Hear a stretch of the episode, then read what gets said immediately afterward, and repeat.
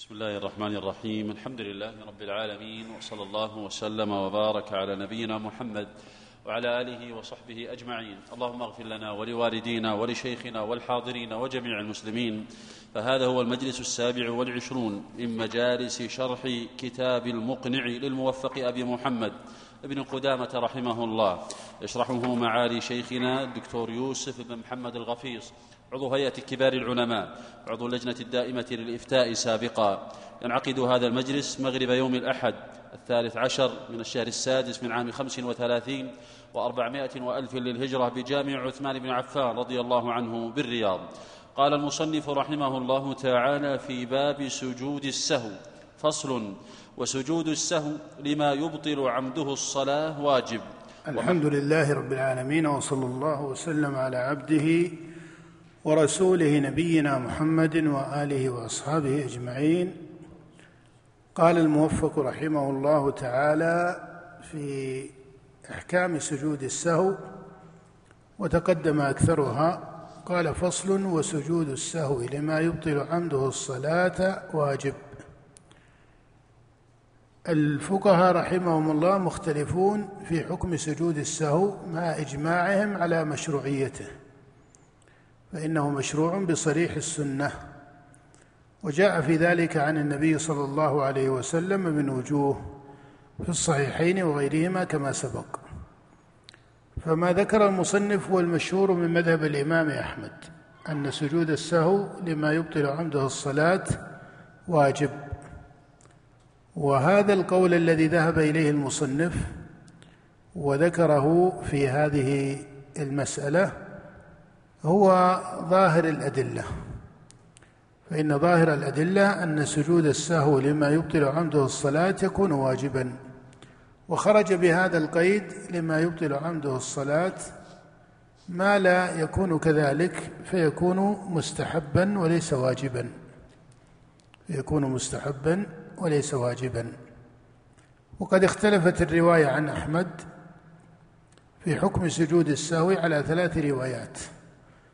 فعنه هذه الرواية وهي المشهورة عند أكثر الأصحاب. وعنه أن سجود السهو شرط لصحة الصلاة. وهذه رواية ذكرها طائفة من الأصحاب وهي أبعد الروايات من جهة الدليل. وعنه رواية أن سجود السهو مستحب وليس بواجب. وهذا مذهب الإمام الشافعي. وقول كثير من أهل الرأي. من الحنفية وغيرهم. وما ذكر المصنف كما أشرت هو الراجح من جهة الدليل. نعم. ومحله قبل السلام إلا في السلام قبل إتمام صلاته وفيما إذا بنى الإمام على غالب ظنه. ومحله قبل السلام أي أن سجود السهو يكون قبل سلام المصلي من صلاته. قال إلا في السلام قبل إتمام صلاته وفيما إذا بنى الإمام على غالب ظنه. أما الصورة الثانية فسبق أن الراجح في المذهب أنه لا يبني أحد على غالب الظن في الصلاة لا الإمام ولا المنفرد. أليس كذلك؟ سبق أنه لا يبنى على غالب الظن في الصلاة وأن الصلاة لا بد فيها من يقين وهذا مذهب جمهور العلماء. هذا مذهب أكثر الفقهاء أن الصلاة لا بد فيها من يقين. فقوله ومحله قبل السلام إلا في السلام قبل إتمام صلاته وفيما إذا بنى الإمام على غالب ظنه هذا هو المشهور من مذهب الإمام أحمد رحمه الله وهو أن الأصل في سجود السهو أنه قبل السلام إلا في هذه الحال إذا سلم قبل إتمام صلاته. ووجه استثناء هذه الصورة أنه جاء في السنة التصريح بأن هذه الصورة تكون قبل السلام أم بعده أنها بعد السلام. وهذا ما جاء في حديث ذي اليدين وعمران بن الحصين. حديث ذي اليدين جاء من رواية أبي هريرة رضي الله تعالى عنه وهو في الصحيحين. وفيها أن النبي صلى إحدى صلاتي العشي ركعتين كما سبق ثم سجد لما تم صلاته سجد بعد السلام. فإذا سلم الإمام أو المنفرد قبل إتمام صلاته ثم استدرك ما فاته فإنه يسلم ثم يسجد للسهو بعد السلام فيقع في صلاته كم تسليمة؟ التسليم وقع في صلاته كم؟ وقع ثلاث مرات الأولى سهوا قبل تمام الصلاة والثانية بعدما أتم صلاته والتسليم الثالث بعد سجود السهو. هذا جاء في حديث ذي اليدين صريحا. ولهذا استثنى الإمام أحمد هذه الصورة.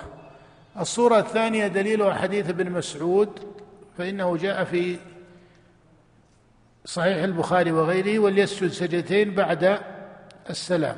لكن سبق أن التحري بمعنى البناء على غالب الظن على هذا المعنى مرجوح وأن المقصود من التحري على الراجح هو البناء على اليقين. وهذا المعنى سبق بيان وجه كونه راجحا باعتبار القواعد وباعتبار النصوص المحكمة المفسرة له. وإن لم يكن هو الأبين من محض الجملة وإن لم يكن هو الأظهر من محض الجملة. إنما هذا هو المشهور في مذهب الإمام أحمد. وهو أن الأصل في سجود السهو أنه قبل السلام. وذهب الإمام الشافعي إلى أن سجود السهو قبل السلام مطلقا وما استثنى الشافعي شيئا. واستدلوا بحديث ثوبان أن النبي صلى الله عليه وسلم قال لكل سهو سجدتان قبل السلام. وهذا حديث ضعيف وفيه اضطراب ولهذا يروى لكل سهو سجدتان قبل السلام واستدل به الحنفية ورووه بلفظ لكل سهو سجدتان بعد السلام. وهو حديث ضعيف. حديث ضعيف. يعني حديث ثوبان لكل سهو سجدتان فإنه روي قبل السلام وبعده. والأحاديث الصحاح بين في عدم اضطراد ذلك فإنه حفظ في حديث عبد الله بن مالك بن بحينة في الصحيح أن النبي سجد قبل قبل السلام. حفظ في حديث عبد الله بن مالك السجود قبل السلام. وحفظ في حديث أبي سعيد الخدري الذي رواه مسلم أيضا إذا شك أحدكم في صلاته فلم يدري كم صلى ثلاثا أم أربعا فليطرح الشك وليبني على مستيقا وليسجد سجدتين قبل السلام. أيضا هذا حفظ وحفظ في حديث ذي اليدين السجود بعد السلام فالأحاديث الصحاح فيها الوجهان فيها الوجهان. وعليه ذهب الإمام مالك إلى ما هو من جنس مذهب الإمام أحمد باعتبار العمل بجميع ما ورد وعدم طرد ذلك على وجه واحد. إلا أن مالك رحمه الله أخذ من النصوص الواردة في ذلك فقها فقال إذا كان سجود السهو ناشئا عن زيادة في الصلاة فهو بعد السلام. وإذا كان ناشئا عن نقص في الصلاة فإنه يكون قبل السلام. والتمس المالكية فقه هذا المعنى من ما ورد من النصوص. مما ورد من النصوص. وهذا على كل حال الذي ذكره أصحاب الإمام مالك في تفسير رأيه. أقوى مما جاء في قول أبي حنيفة والشافعي. فإذا هذه المذاهب الأربعة أقواها مذهبان في هذه المسألة مذهب الإمام أحمد ومذهب مالك.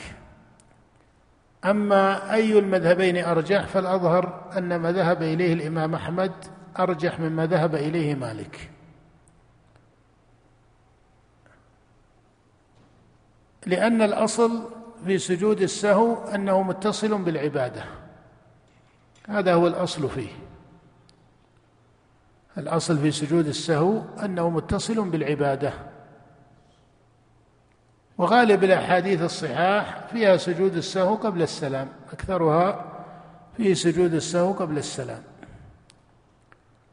وأما ما حفظ أن النبي صلى الله عليه وسلم فعله بعد السلام فهذا يكون على هذه السنة.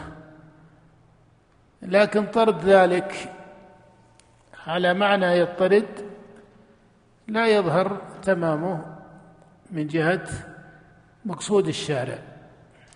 فلا ينتقل عن مقتضى الأصل إليه.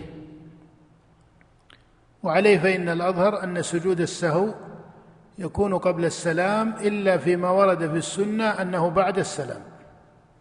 وهذا هو صح الروايات عن الإمام أحمد رحمه الله. وقول الإمام مالك بالتفريق بين الزيادة والنقصان قول فيه قوة. قول فيه قوة. وليس ببعيد عما ذهب إليه أحمد لكن إذا أردنا الترجيح فظاهر المذهب أو المشهور من المذهب أرجح من مذهب مالك والله أعلم. لكن قول مالك قول قوي وفيه وجاهة. وأما ما ذهب إليه الإمام أبو حنيفة أو الشافعي فغير ظاهر من جهة السنة لأن فيه إطلاقا بأحد الوجهين وهذا خلاف الأحاديث الصحاح التي ذكرت الوجهين. نعم. وعنه أن الجميع قبل السلام. وهذه الرواية التي وهذا القول الذي قال به مالك هو رواية أيضا عن الإمام أحمد رحمه الله. هو رواية عن الإمام أحمد في هذه المسألة. نعم. وعنه أن الجميع قبل السلام وعنه ما كان. وعنه أن الجميع قبل السلام كقول الشافعي. وعنه ما كان نعم. وعنه ما كان من زيادة فهو بعد السلام وما كان من المسجد كان قبله. وما كان وما كان من من نقص. من نقص. كان قبله كمذهب كمذهب مالك. نعم. نعم. وإن نسيه قبل السلام قضاه ما لم يطل الفصل أو يخرج من المسجد. وإن نسيه قبل السلام قضاه ما لم يطل الفصل أو يخرج من المسجد. وعنه أنه يسجد وإن بعد. والراجح من الروايتين الرواية الأولى أن سجود السهو يقضى ما لم يطل الفصل. فإذا طال الفصل فإذا طال الفصل فإنه لا يقضى وتصح الصلاة مع تركه. وتصح الصلاة مع تركه. لماذا؟ لأنه ترغيم للشيطان. ترغيم للشيطان. وإلا فالصلاة ما فيها نقص. الصلاة ما فيها نقص. وإذا فات الواجب من غير عمد صار سجود السهو جبرانا لهذا الواجب. فإذا نسيه فإن الواجب يسقط بفوات محله. فكما أنه لما فاته الواجب في الصلاة وجاوز محله سقط أليس كذلك؟ فكذلك سجود السهو هو من الواجب وليس من الأركان ولا من الشروط. وسبق معنا قوله وسجود السهو لما يبطل عنده الصلاة واجب. فأقوى أحوال سجود السهو أنه واجب ويقع في حال ليس واجبا. فإذا كان في الحال التي هو واجب فيها فإذا طال الفصل فإن الواجب يسقط بالعجز عنه. الواجب يسقط بالعجز عنه. وفوات محله هو من هذا المعنى. ولا تبطل الصلاة بترك واجب نسيه. وهذا على خلاف القاعدة في العبادات. فإن من ينسى الواجب أو يعجز عنه لا تبطل العبادة بتركه. وجبران ترك الواجب في الصلاة هو سجود السهو فإذا فات محله وهو كونه متصلا بالصلاة معها أو عقبها سقط هذا الواجب بفوات محله. نعم. وعنه أنه يسجد وإن بعد. وهذه رواية عن الإمام أحمد لكنها مرجوحة. نعم. ويكفيه لجميع السهو سجدتان. يعني لو اجتمع في صلاته أكثر من سهو يوجب سجودا فإنه يكفيه سجدتان لكل ذلك. يكفيه سجدتان لكل ذلك. قال إلا إلا أن يختلف محلهما ففيه وجهان. قال إلا أن نعم. أحدهما يجزئه سجدتان والآخر يسجد لكل سهو سجدتين. نعم. والراجح أنه يكفيه لكل ذلك سجدتان. نعم. ومتى سجد بعد السلام؟ جلس فتشهد ثم سلم. وإن ترك السجود الواجب قبل السلام عمدا بطلت الصلاة. وإن ترك المشروع بعد السلام لم تبطل. وعلى كل حال الأصحاب مختلفون في المقصود باختلاف المحل. ما المقصود به؟ هل هو المحل باعتبار القبل والبعد قبل السلام وبعده أو المحل باعتبار السبب؟ ما ينشأ عن زيادة أو نقصان أو شك.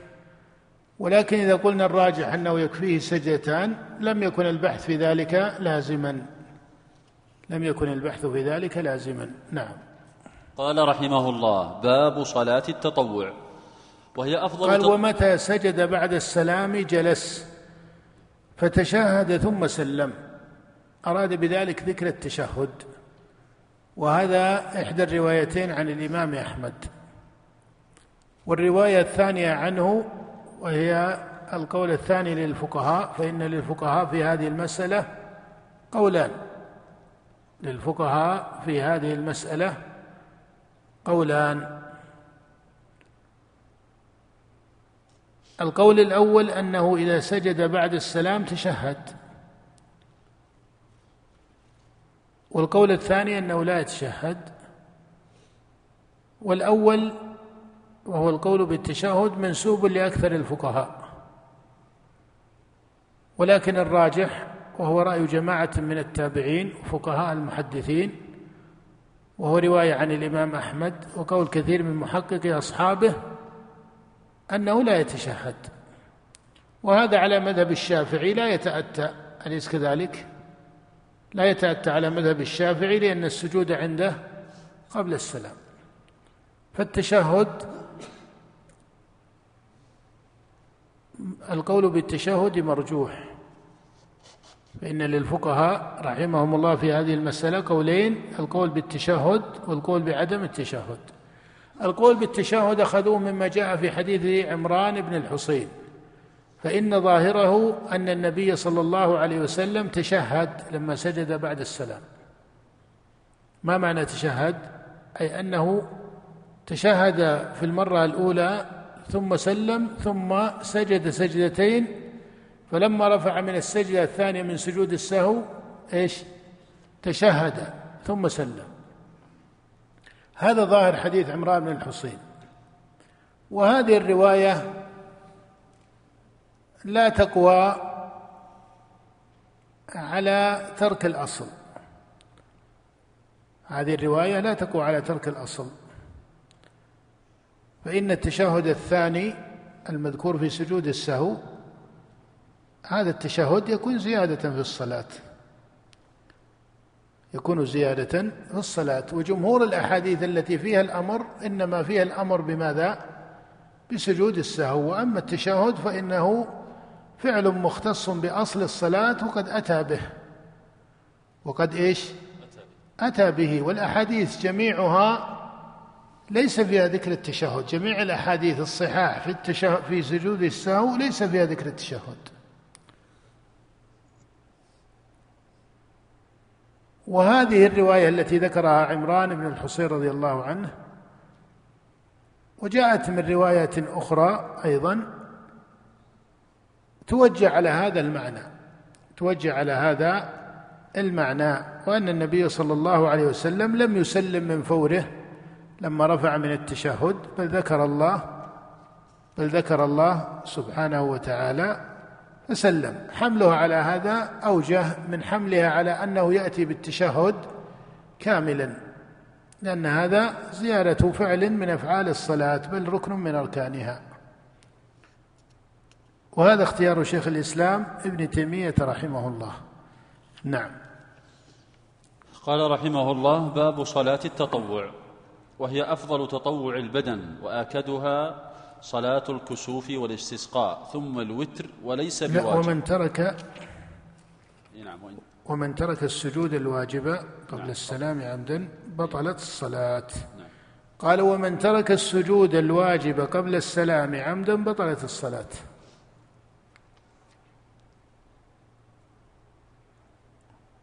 وإن ترك المشروع بعد السلام لم تبطل. وإنما لم تبطل لأنهم يرون أنه قد انصرف من صلاته. فيكون بتركه السجود آثما لكن صلاته صحيحة. هذا وجه الفرق بين المسألتين. قالوا إذا سلم من صلاته لما أجيز له أن يسلم من صلاته لما أجازت الشريعة له أن يسلم من صلاته فإنه قد انصرف منها. فدل على أن سجود السهو وإن كان واجبا إلا أنه منفك عن عن الصلاة. فلما كان منفكا لم تبطل الصلاة بتركه إذا كان بعدها. وأما إذا كان معها وأما إذا كان معها فهو واجب في الصلاة تعمد إيش؟ تعمد تركه. ومن تعمد ترك الواجب في الصلاة لم تصح صلاته. وهذا الترتيب الذي يذكره الفقهاء قد يتجه وقد يدخله ما يشكل عليه باعتبار أن هذا الواجب وجب عارضا في الصلاة وليس هو من أصل واجباتها. أليس كذلك؟ فإذا نظرت إليه باعتباره وجب في الصلاة المعينة التي تعلق بها السهو قيل إنه واجب في هذه الصلاة لكن إذا نظرت إليه باعتبار أصل الواجبات فهو إيش؟ وهو ليس من أصل الواجبات. فهو ليس من أصل الواجبات. لكنهم يقولون إذا كان في الصلاة فإنه جبران لما ترك بالنقص ونحو ذلك. على كل حال المقصود أن من فاته سجود السهو ناسيا صحت صلاته من باب أولى. ولذلك صح أن يقال إن من الدليل على صحة الصلاة مع تركه أن الشريعة أوقعته في بعض الحال بعد السلام مع أن السلام انصراف عن الصلاة مع أن السلام انصراف عن الصلاة فدل على أنه لا تبطل الصلاة بتركه والله أعلم. نعم.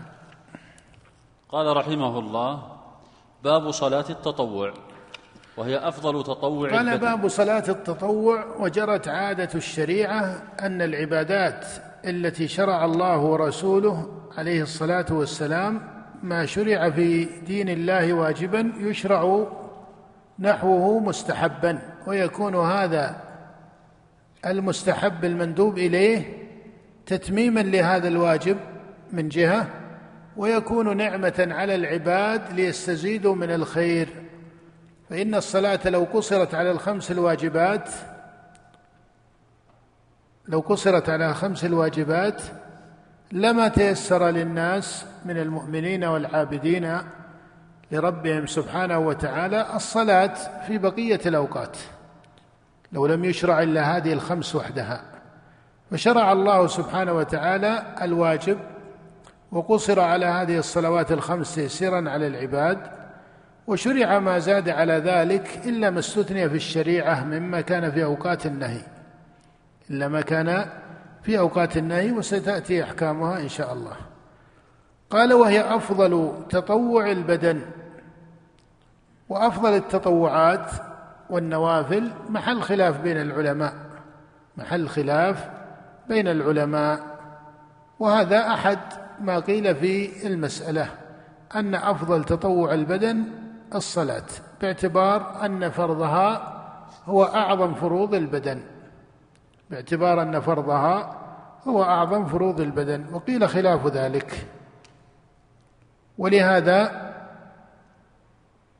قيدها المصنف هنا بقوله وهي أفضل تطوع البدن نعم. وآكدها صلاة الكسوف والاستسقاء ثم الوتر وليس بواجب. ووقته ما بين صلاة العشاء وطلوع الفجر وأقله ركعة وأكثره إحدى عشرة ركعة. قال وآكدها صلاة الكسوف والاستسقاء لأن النبي صلى الله عليه وسلم فعلها وأمر بفعلها.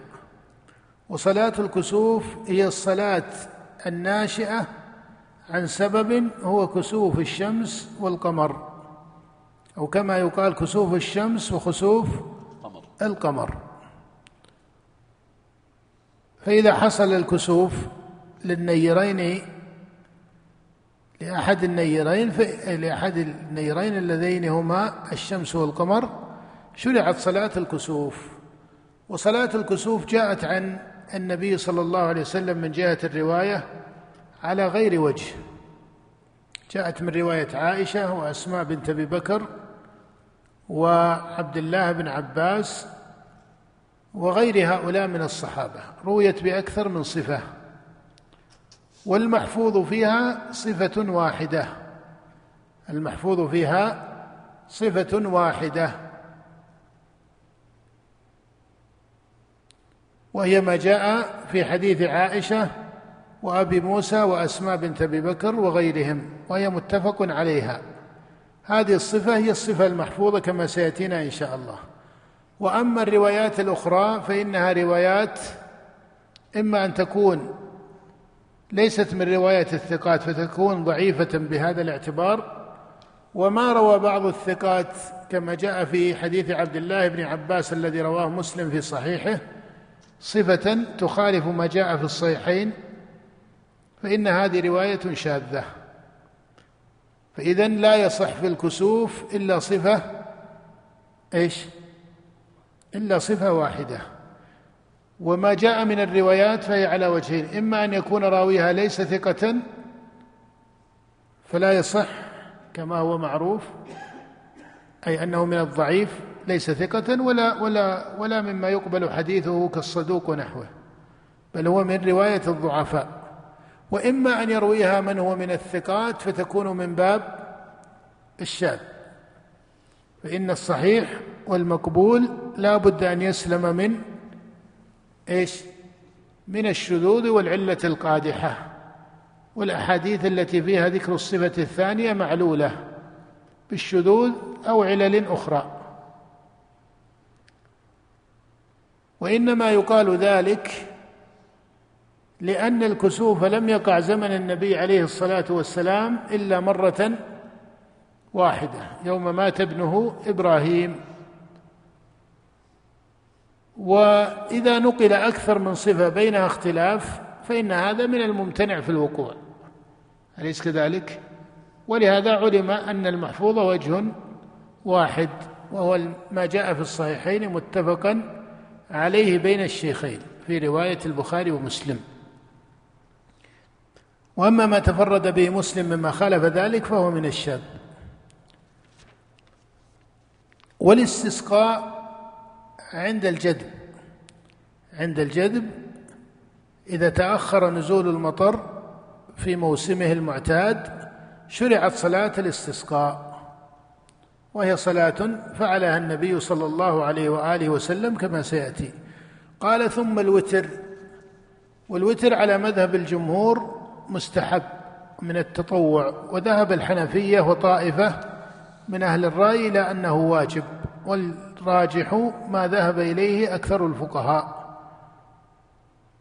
لقول النبي صلى الله عليه وسلم للأعرابي لما قال هل علي غيرهن قال لا إلا أن تطوع فدل على أن الوتر من التطوع.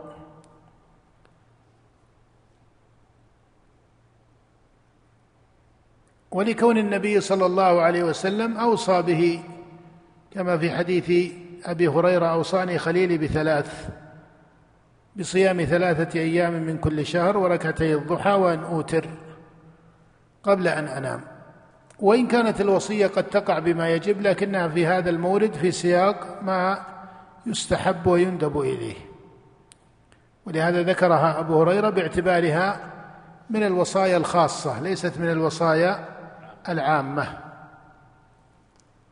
فالراجح أن الوتر ليس واجبا ولكنه من السنن المؤكدة حتى إن النبي صلى الله عليه وسلم لم يدعه لا حضرا ولا سفرا. قال وليس بواجب. نعم. كما قال طائفة من الفقهاء وهو مذهب الإمام أبي حنيفة. قال ووقته من بين صلاة العشاء وطلوع الفجر. يعني بعد صلاة العشاء إلى طلوع الفجر الصادق. هذا كله وقت للوتر. وصلاته آخر الليل أفضل من أوله. لما جاء في الصحيح أن النبي صلى الله عليه وسلم قال فإن صلاة آخر الليل مشهودة.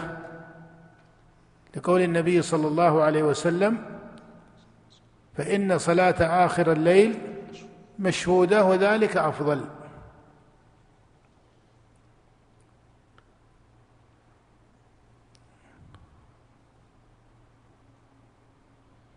فإذا صلى من أول الليل ولا يقوم غالبا في آخر الليل فليوتر أول الليل. ومن طمع أن يقوم في آخر الليل فليوتر آخر الليل كما قال النبي صلى الله عليه وسلم. ومن طمع في حديث في الحديث الذي رواه جابر ومن طمع أن يقوم آخر الليل فليوتر. آخر الليل فإن صلاة آخر الليل مشهودة وذلك أفضل. ولما جاء في حديث عبد الله بن عمرو أفضل الصيام صيام داود. كان يصوم يوما ويفطر يوما. وأفضل القيام قيام داود. كان ينام نصف الليل ويقوم ثلثه وينام سدسه. وهو الملك الصالح. والنبي كان ملكا عليه الصلاة والسلام نبيا. كما قال الله جل وعلا ولقد آتينا داود منا فضلا فجعله الله ملكا نبيا. وإن كان وصف النبوة فيه أعظم ولا شك وأبلغ من الوصف الآخر. إنما المقصود أنه كان صائما. وكان قائما قانتا لله. وهذا يدلك على أن ما كان عنده من الملك لم يكن طغيانا عنده وإنما كان فضلا من الله أعطاه الله إياه وأقام بالعدل. وأقام العدل بين الناس.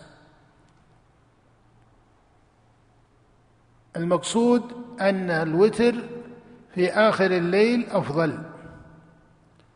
وهذا لمن طمع أن يقوم من آخر الليل. وأما إذا كان مظنة الفوات فهو على ما جاء في حديث أبي هريرة أوصاني خليلي بثلاث صيام ثلاثة أيام من كل شهر وأن أوتر قبل أن ركعتي الضحى وأن أوتر قبل أن أنام. فإنما أوصى النبي أبا هريرة بذلك لأنه يغلب عليه أنه لا يقوم من آخر الليل لاشتغاله بعلم الحديث والله أعلم.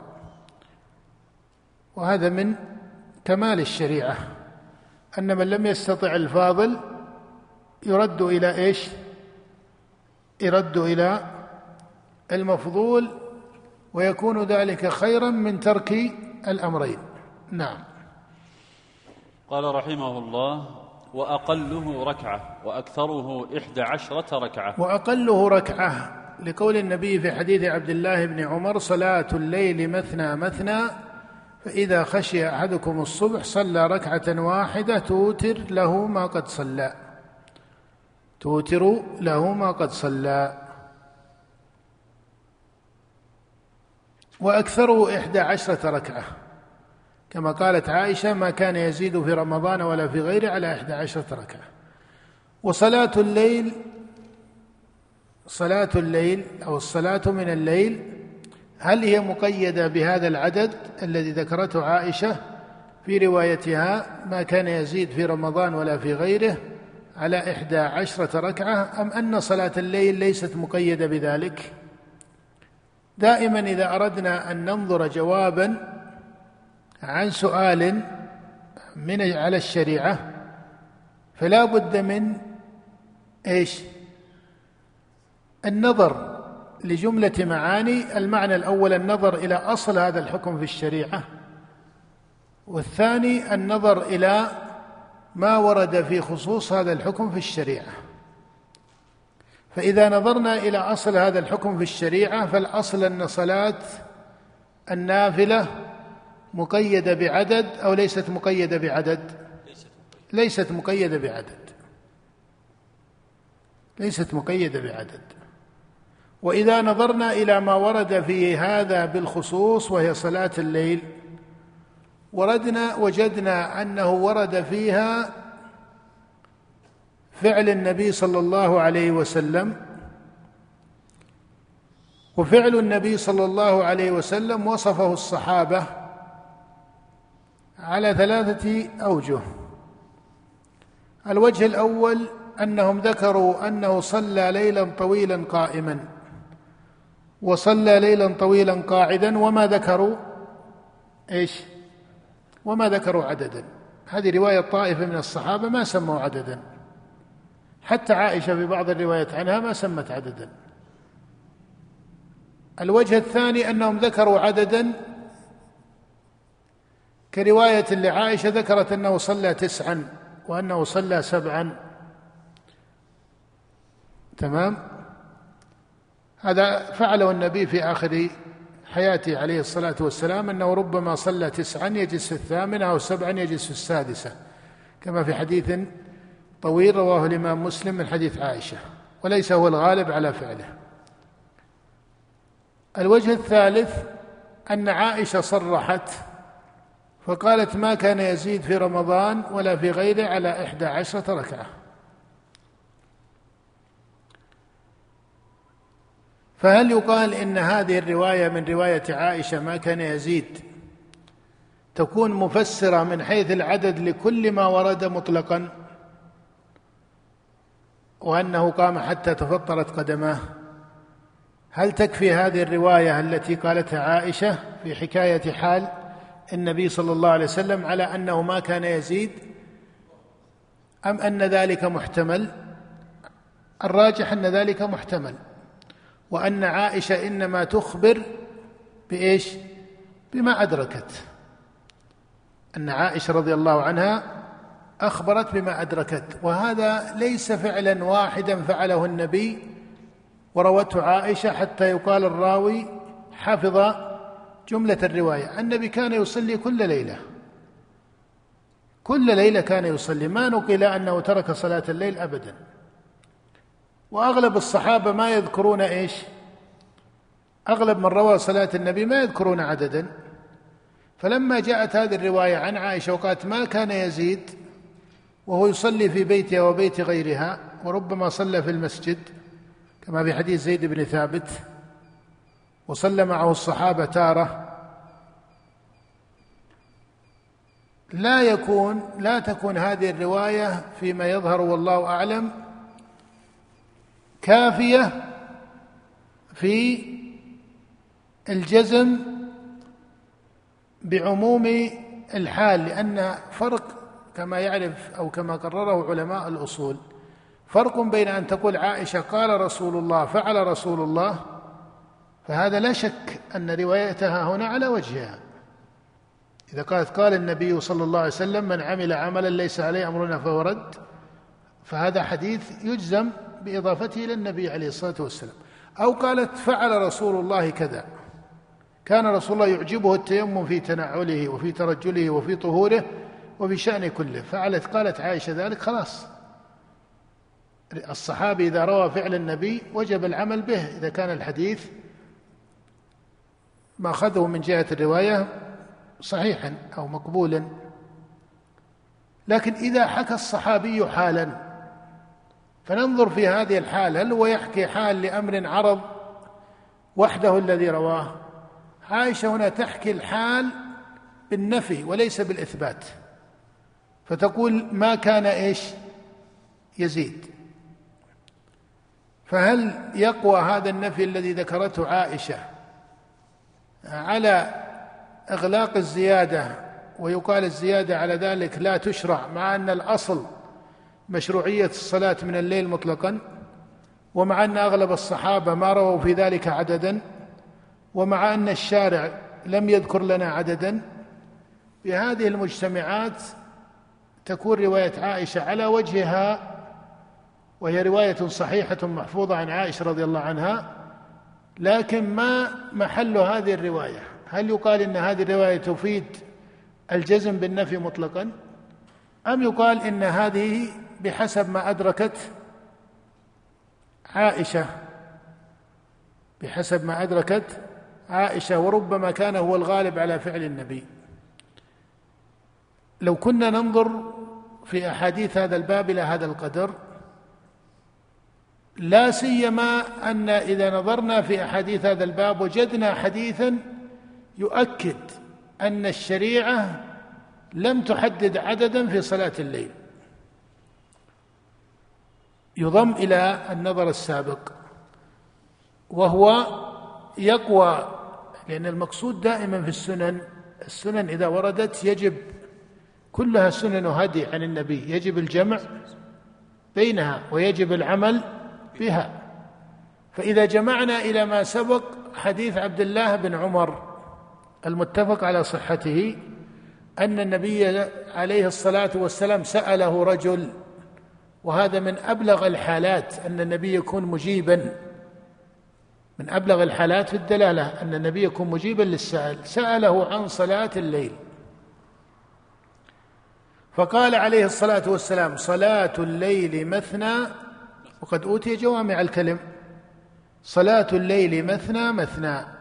فإذا خشي أحدكم الصبح صلى ركعة واحدة توتر له ما قد صلى.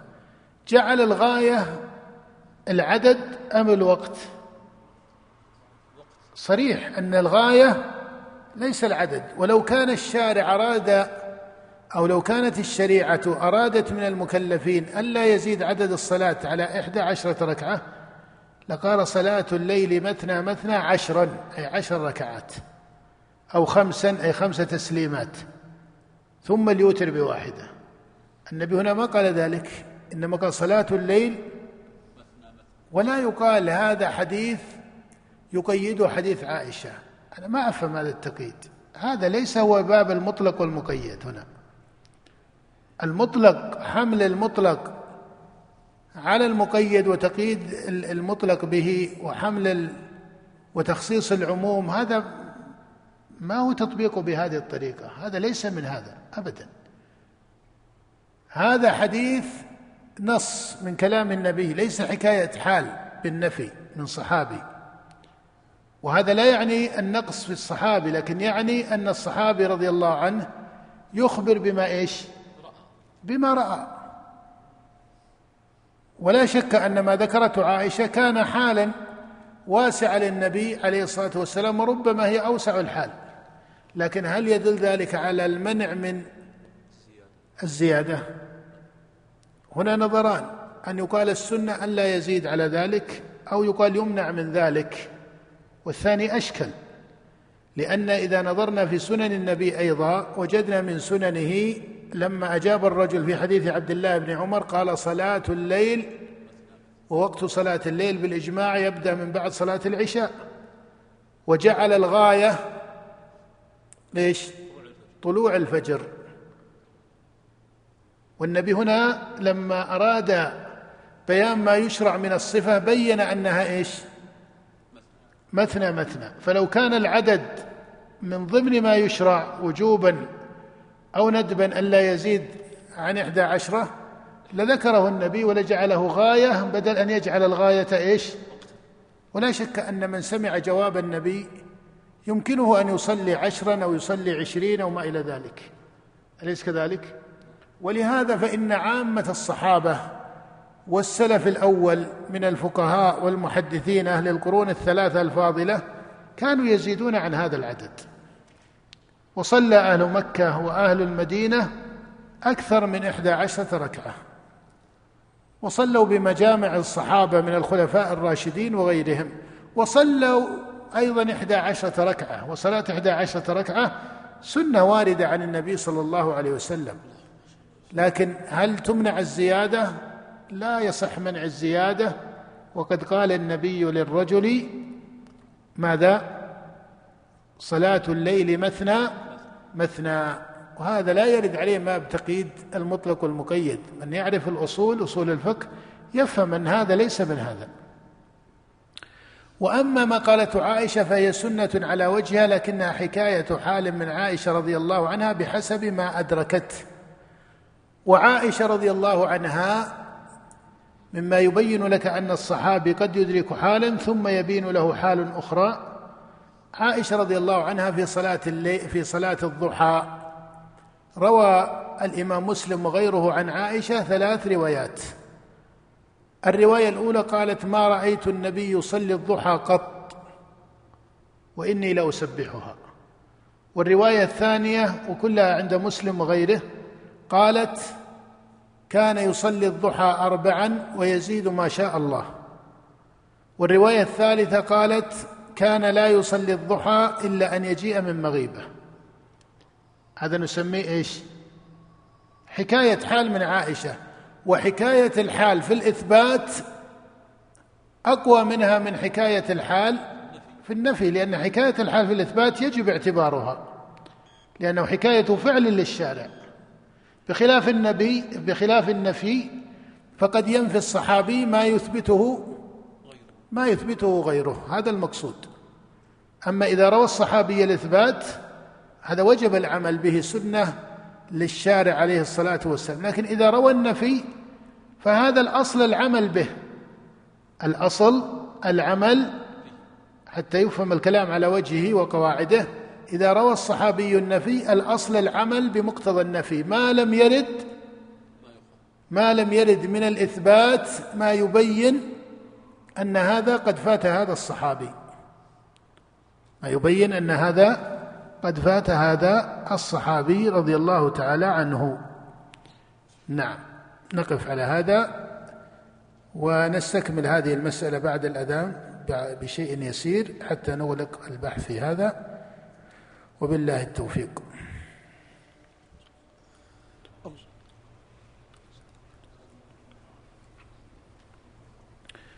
فإذا المقصود في هذه المسألة أنه أن صلاة الليل أجمع ما ورد فيها من جهة العدد ما جاء في حديث عبد الله بن عمر المتفق على صحته أن النبي صلى الله عليه وسلم لما سأله الرجل عن صلاة الليل قال له صلاة الليل مثنى مثنى فإذا خشي أحدكم الصبح صلى ركعة واحدة توتر له ما قد صلى فجعل الغاية الوقت وليس وليس العدد. جعل الغاية الوقت وليس العدد. وكونه يصلي مثنى مثنى من بعد طلوع العشاء يكون هذا الوقت هو مظنة الزيادة على ذلك. والرجل جاء مستعلما مستفهما جاء مستفهما وقد أوتي عليه الصلاة والسلام جوامع الكلم وهذا هو الأصل في التطوع وهذا الأصل في التطوع والأصل في فضل الصلاة وهذا الذي درج عليه الصحابة رضي الله عنهم وأهل القرون الثلاثة الفاضلة أنهم ما كانوا يحدون في ذلك حدا وإنما يجتهدون في بعض العدد باعتبار إذا كان يصلى جماعة باعتبار مصلحة المكلفين.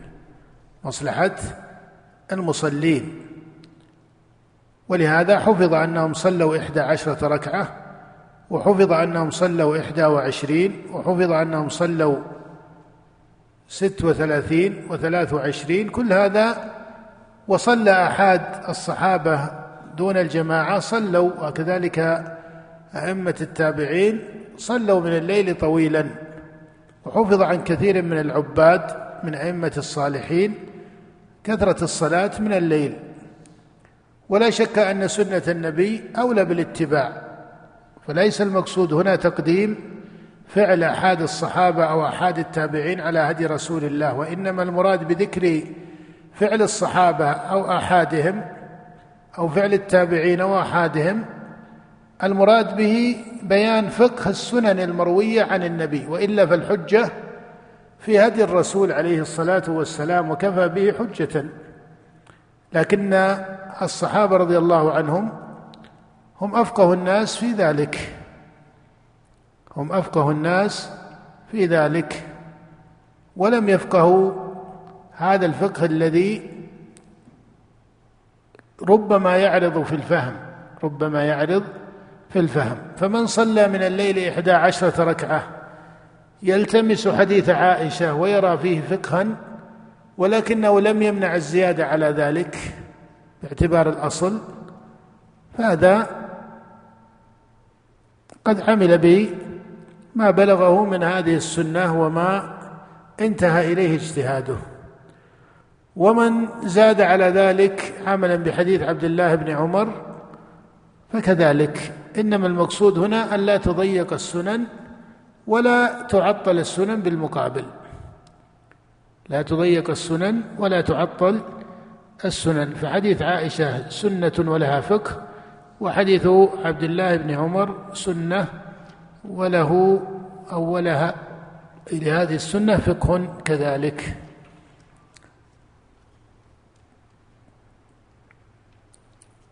نقف على هذا القدر.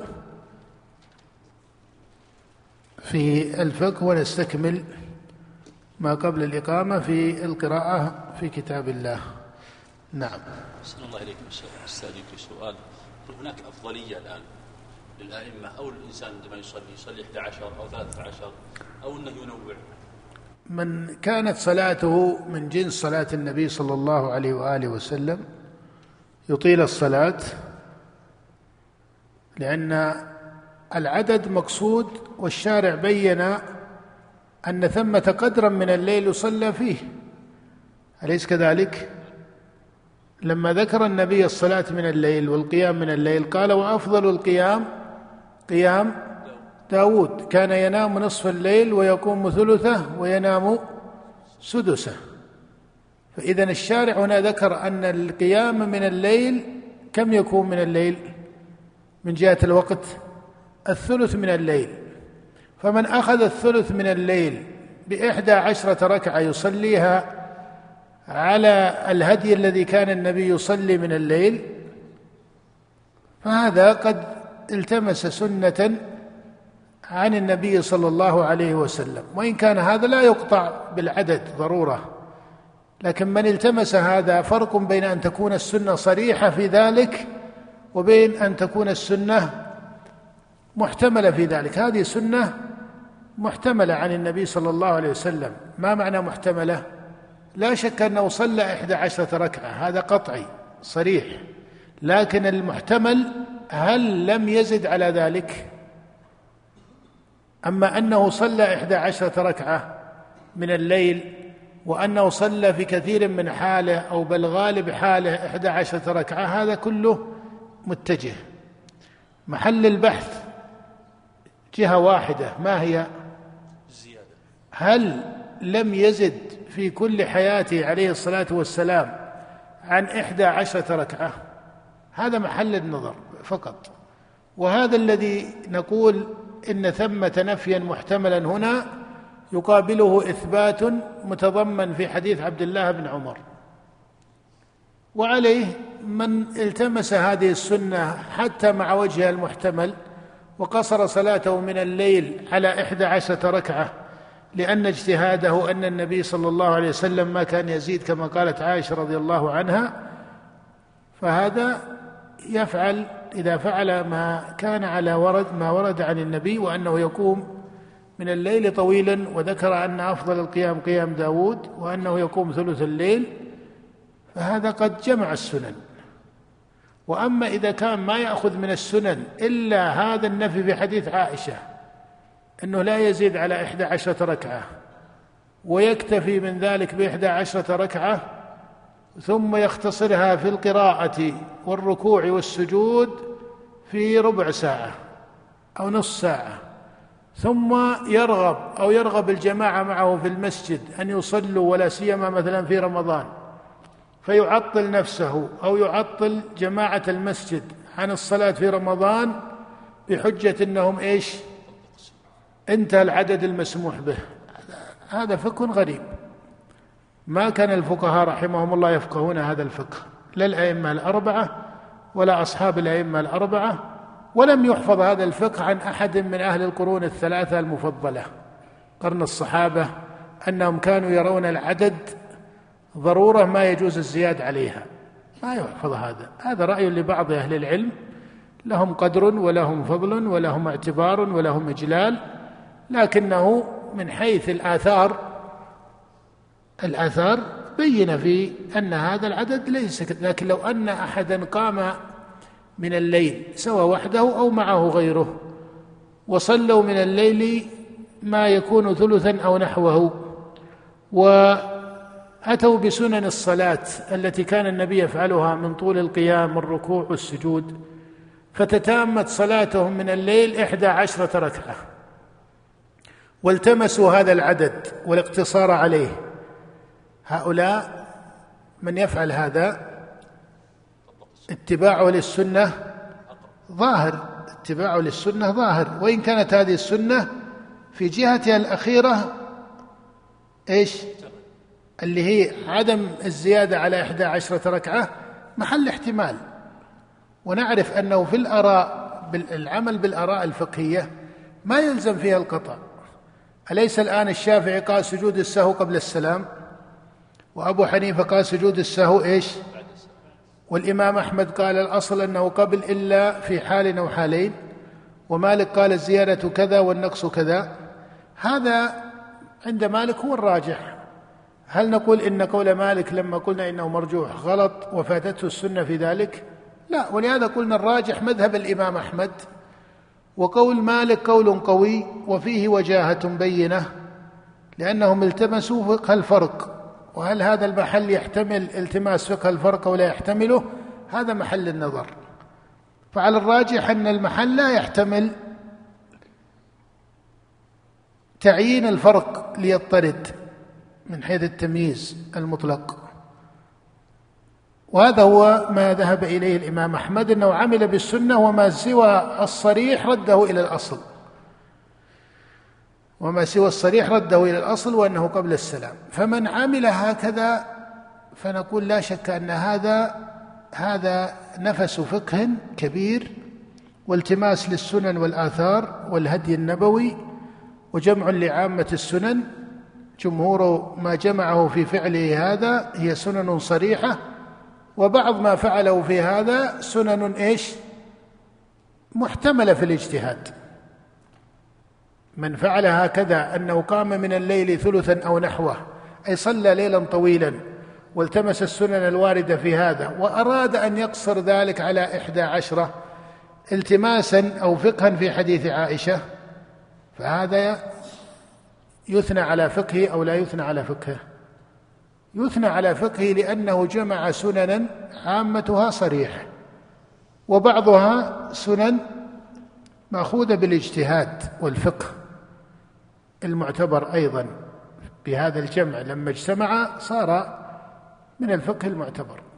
أما أنه لا يفقه من الأحاديث وهذا لم لا أعرف أن أن العلماء يذهبون إليه لكن أحيانا بعض الشباب في المساجد يسرعون في الصلاة. هم إذا صار أول الليل في رمضان صلوا بالجماعة ثلاث تسليمات. ومن قال ما عاد بقي إلا تسليمتين. وسكع لاغلق الباب عليهم. هذا من قلة الفقه. هذا من قلة الفقه. بل الصلاة يكون فيها سعه وإذا رغب الجماعة في الصلاة من الليل يصلى بهم من الليل. لأن الإمام أيضا ما يقول بعض الأئمة يقول اللي بيصلي صلي ببيته. أنت صلي ببيتك. المسجد ما هو لك. يجي يجي إنسان جديد على العلم والفقه وشاب ما بعد يعني تكون عنده معرفة وعلم ويستعجل صلاة الليل في رمضان بشيء يسير يقول اللي كذا يصلي في بيته. لا. في بيوت أذن الله أن ترفع ويذكر فيها اسمه يسبح له فيها بالغدو والآصال رجال. فإذا وصل والمساجد عمرت ليصلى فيها. هذا المقصود الشرعي الأول من إقامة المساجد. فإذا رغبوا في الصلاة يصلى بهم. والنبي صلى بالصحابة في الصلاة وعمر جمع الناس في الصلاة. لكن ترك ذلك النبي خشية أن تفرض عليهم صلاة الليل وإلا النبي قام ليلا طويلا. ومما ينبغي للأئمة أن يذكروه فقها لجماعتهم أن الجماعة في الغالب جماعة المسجد فيهم من يكون ضعيفا. فبعضهم يقول ما نطول لأن ورانا ناس ما يستطيعون القيام. صلاة الليل إيش؟ يصح للقادر أن يصلي إيش؟ قاعدا. القادر اللي ما في شيء. فما بالك الإنسان اللي عنده بعض بعض العذر؟ ويفقه العوام هذا. أما أن بعض العوام يقول لا أنا ما تسمح نفسي إلا أن أصلي قائما. هذا غلط. كلمة ما تسمح نفسي هذا جهل. النبي عليه الصلاة والسلام صلى ليلا طويلا قائما كما في الصحيح وليلا طويلا قاعدا وربما صلى وهو قاعد من الليل فإذا بقي من السورة كما قالت عائشة فإذا بقي من السورة ثلاثون أو أربعون آية قام فقرأهن ثم ركع. ويدلك أنه إذا بقي ثلاثون أو أربعون آية ثلاثين وأربعين آية الآن على بعض الناس طويلة. هذه هي التي النبي كان يقومها فدل على أن ما يقرأه وهو قاعد إيش؟ كان كثيرا. وحفظ هذا كما جاء في حديث ابن مسعود أنه قال صليت مع النبي من الليل حتى هممت بأمر سوء. هممت أن أجلس من طول قيام النبي. وصلى عليه الصلاة والسلام فقرأ البقرة وآل عمران والنساء. وترتيبه في بعض الروايات الصحيح أنه قرأ البقرة فالنساء فآل عمران. المقصود أنه جمع هذه السور الثلاث الطوال في صلاة في تسليمة واحدة. في تسليمه واحدة. فالتماس مجموع السنن هذا هو الفقه. ولذلك الصلاة صلاة الليل في رمضان ينبغي أن أن أن يعنى بها وأن تطال الصلاة وأن يكثر العدد لمن لم يكن مستطيعا اطاله الصلاة لسبب أو لغيره.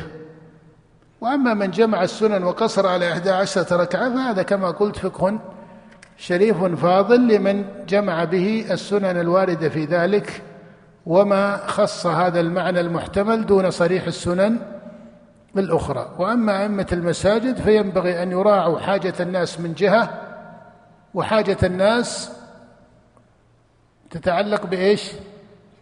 حاجة الناس من جهة عدم المشقة وبالمقابل ينبغي أن يراعوا رغبة الناس في الخير أن يراعوا رغبة الناس في الخير. فلا يطيل إطالة تنفر جماعة المسجد من الحضور معه. بعض الناس أيضا يبالغ. فيطيل الصلاة إطالة تنفر الجماعة من الحضور معه ويقول اللي ما يستطيع يصلي في بيته. هذا خطأ. أن المسجد للمسلمين ليس لإمام المسجد. والعكس كذلك أغلب الجماعة أحيانا يريدون يصلون وهو يستعجل بهم الصلاة. فالإمام ينبغي له أن يراعي حال المأمومين وحال جماعة المسجد. لا يزيد زيادة تنفر عن حضور المسجد لأن النبي نهى عن ذلك. وقال أيها الناس إن منكم منفرين فأيكم أما الناس فليوجز. هذا في الفريضة فإن من ورائه الكبير والضعيف وذا الحاجة. وأيضا إذا رغب الناس في الخير لا ينبغي أن تغلق عليهم الأبواب بمثل هذه التصرفات التي قد يكون فيها إمام المسجد إما على عجلة أو إما أنه مشغول أو لغير ذلك من الأسباب. هذا ونسأل الله سبحانه وتعالى بأسمائه وصفاته أن يجعلنا وإياكم من أهل الفقه في الدين والسداد والإخلاص في القول والعمل وأن يحفظ علينا ديننا الذي هو عصمة أمرنا. اللهم يا حي يا قيوم يا ذا الجلال والإكرام. اللهم انصر دينك وكتابك وسنة نبيك وعبادك الصالحين. واجعلنا يا حي يا قيوم من أنصار دينك العاملين به. اللهم آت نفوسنا تقواها وزكها أنت خير من زكاها. أنت وليها مولاها. اللهم انزل على أهل القبور من المسلمين في قبورهم رحمة من رحمتك وفضلا من فضلك. يا سميع الدعاء. اللهم آمنا في أوطاننا وأصلح أئمتنا وولاة أمورنا. اللهم اجعل ولايتنا في من خافك واتقاك واتبع رضاك يا حي يا قيوم. اللهم وفق ولاة أمورنا لكل خير واجعلهم هداة مهتدين. اللهم اجعل هذا البلد وسائر بلاد المسلمين آمنا مطمئنا يا حي يا قيوم. بالله التوفيق. صلى الله وسلم على عبده ورسوله نبينا محمد.